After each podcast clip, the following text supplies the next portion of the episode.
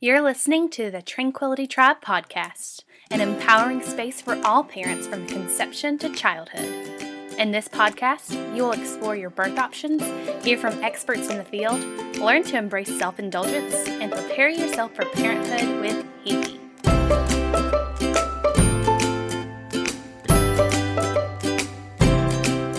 She's a coffee connoisseur, lover of deep belly laughs, a big time tailgater, and your neighborhood birth junkie. From Mississippi to Massachusetts and everywhere in between, here's your host, Hiki.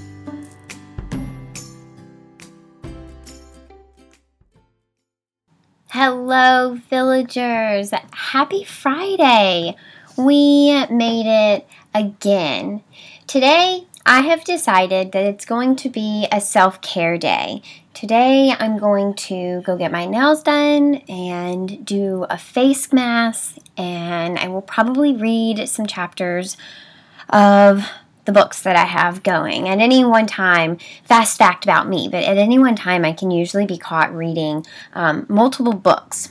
So today I am just allowing myself that space to be and ground myself and reconnect with myself. So, my hope for you is that in the next few days, you also allow yourself this space to do whatever you need to do to find that um, that reframing of your thoughts, that shift in you know that you're thinking or that inner dialogue ground yourself, and take care of yourself. Now, without further ado, let's dive into today's episode. You're listening to another episode of the Tranquility Tribe podcast. Welcome to episode number 29. Today, I'm diving into a sensitive topic, one that's kind of sticky. I'm talking all about sex after baby. That's right, Today I'm going to dive into how to reclaim your sex life after having a baby. Because not only can it be scary and intimidating, it can also be really challenging. It might be difficult to reclaim your sex life after having a baby.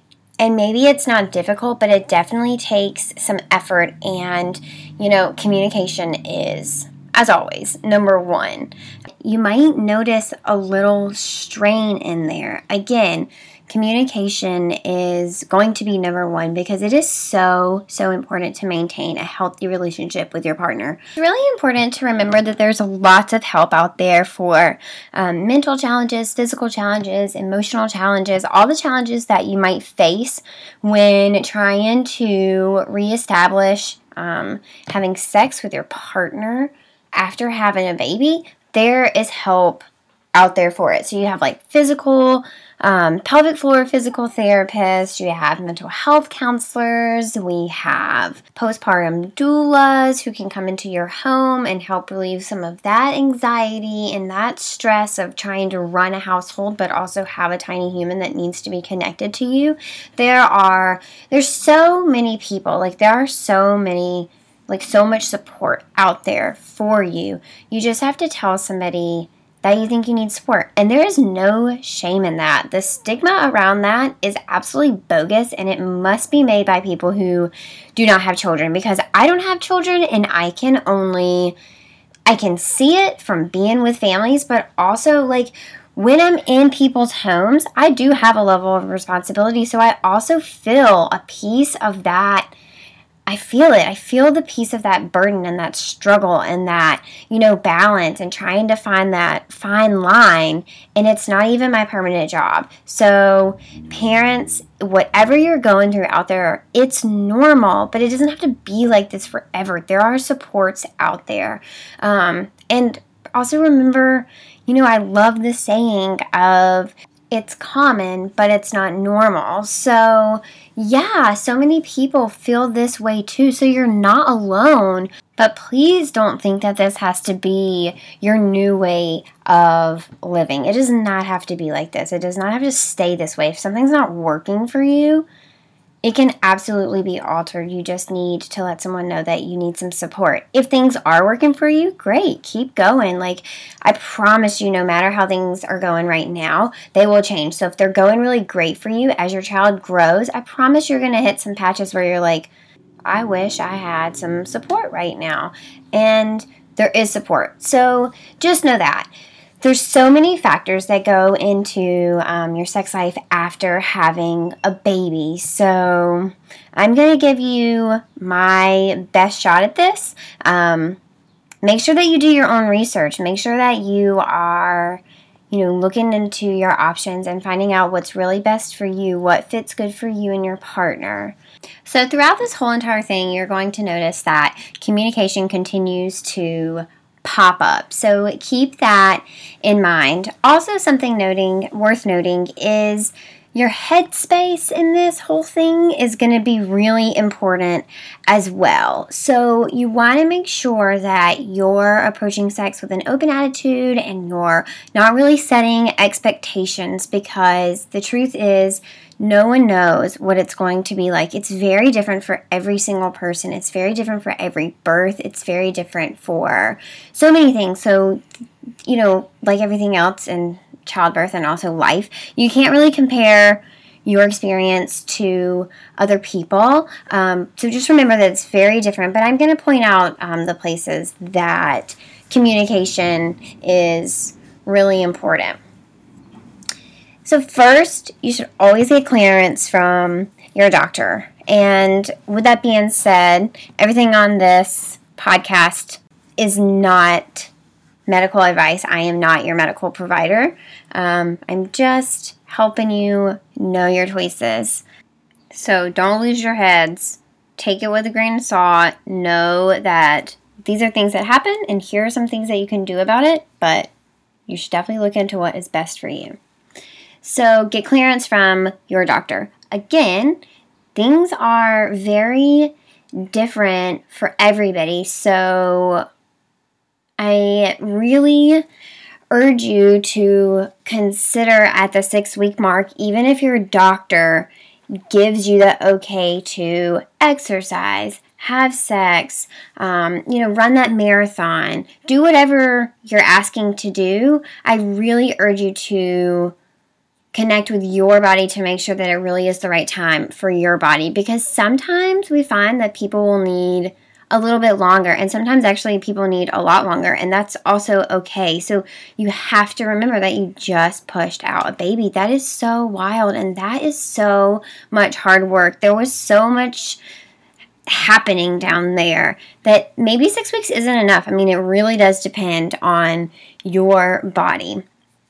So, something that everyone is going to have is called lochia, and this is like postpartum discharge. Um, you know, you if you start to have sex before this stops, you really risk an infection. So, that discharge um, does so much.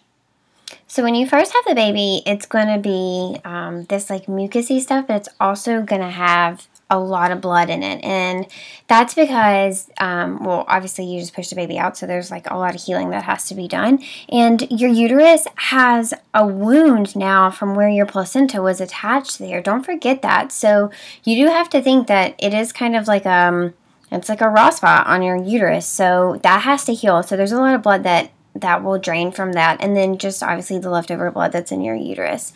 Um, and then about a few days after birth, so three, four, five, I hate to give hard numbers, but a few days after birth, it is different for everybody. Keep that in mind.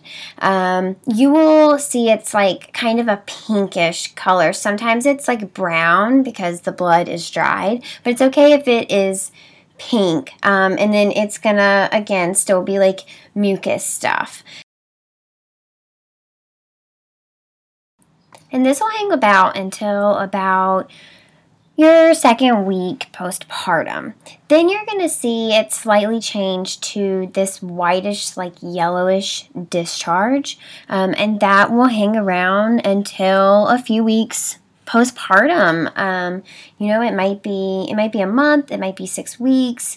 Again, it's different for everybody. So that's your lochia, and that's kind of it, it, brings it helps bring the stuff out. But also the lochia, the having that discharge come down your vagina is having like a constant um, wash almost. So it keeps things flowing down so that infection can't get up. So caution, you know, to be sticking things up there because if you if you kind of disrupt this pattern, you definitely are at a higher risk of infection.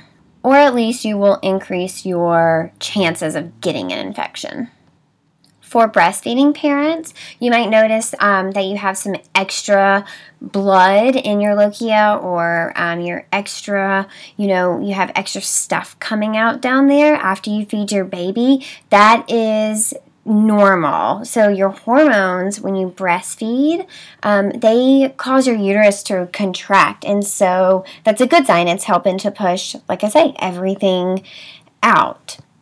So if you notice that your lochia um, smells very bad, or that it continues to have bright red blood or you're having a lot of blood loss, you should definitely call your healthcare provider because these are signs that you might have an infection. Anytime that you're worried about your blood loss, you should definitely call your healthcare provider.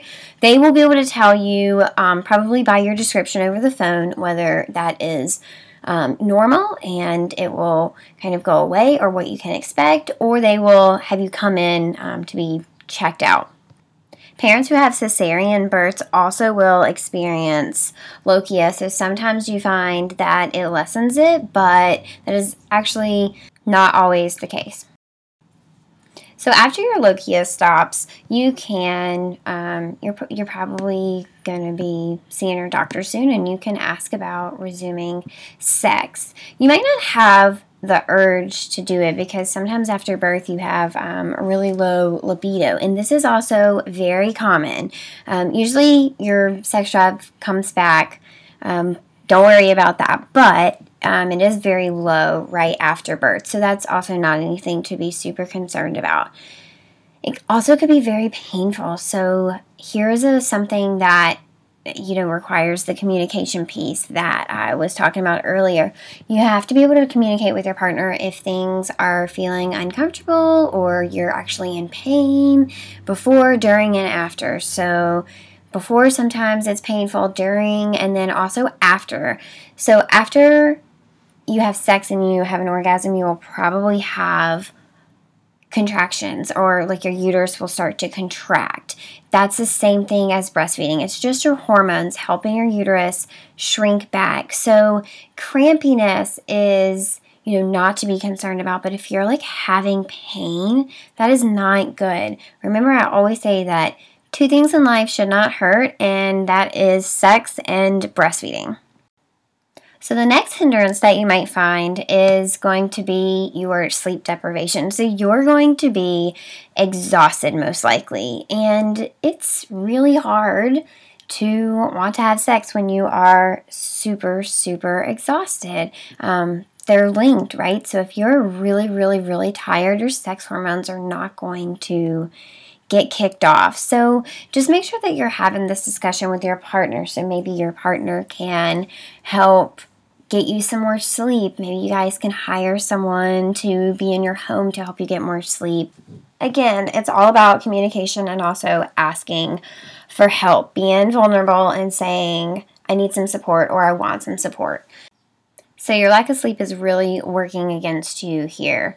Also, your hormones aren't working particularly with your libido because you have very low estrogen right after birth, but also breastfeeding keeps a high level of prolactin in your system, and this keeps the estrogen low and the oxytocin levels high. So, this is a very similar hormone pattern that women experience during menopause.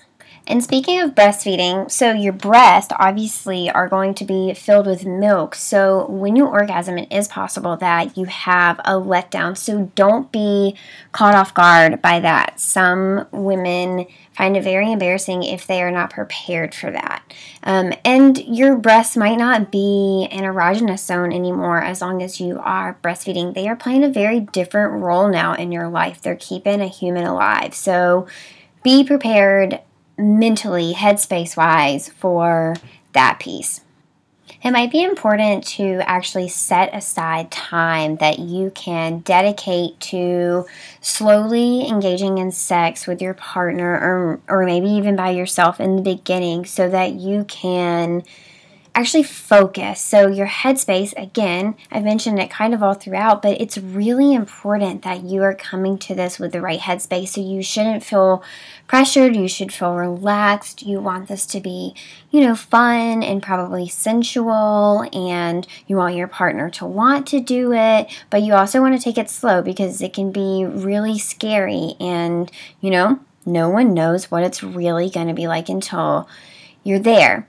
If you find that you have pelvic floor issues, there are pelvic floor exercises that you can do. So be aware of those. Um, you can reach out to me because I have tons that I'm happy to share with you, but you can also go see a pelvic floor physical therapist that's in your area. Um, there are PFPTs all over the place. Not to say that you might not have to travel, because you might, but if you're experiencing pain, that is my suggestion to you for sure. You do not want to live with that pain, and you don't have to, so get to a PFPT.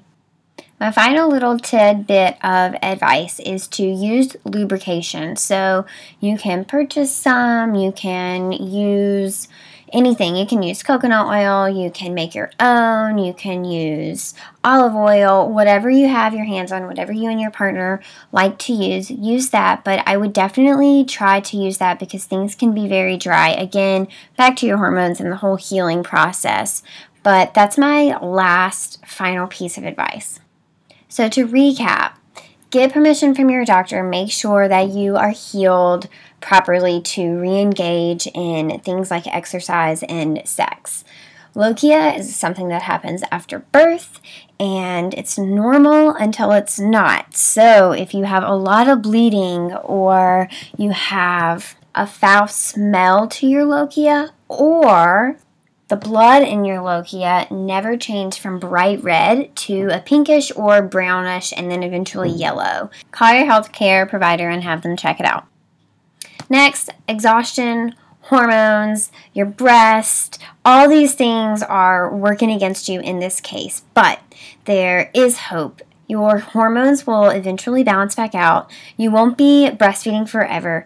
And I promise eventually your child will learn to sleep through the night. So hang in there. Don't forget how important your headspace is and don't forget your lube. Take it slow and remember to communicate with your partner, and your sex life should be back in no time. As always, villagers, find your tribe and love them hard. Hey, villagers, I wanted to pop on here and let you know that there's a freebie that goes along with this episode, and it has all of this stuff in a PDF downloadable format for you on our website. Head to our website, go to join our tribe, scroll down, you will see your download button. Did you know that you can join our online tribes? Our private Facebook group can be found by searching the Tranquility Tribe podcast on Facebook, and our Instagram tribe is Tranquility by Hihi. If you have a story you want to share with us, please reach out to us at tranquilitybyhihi at gmail.com. Until next time, villagers.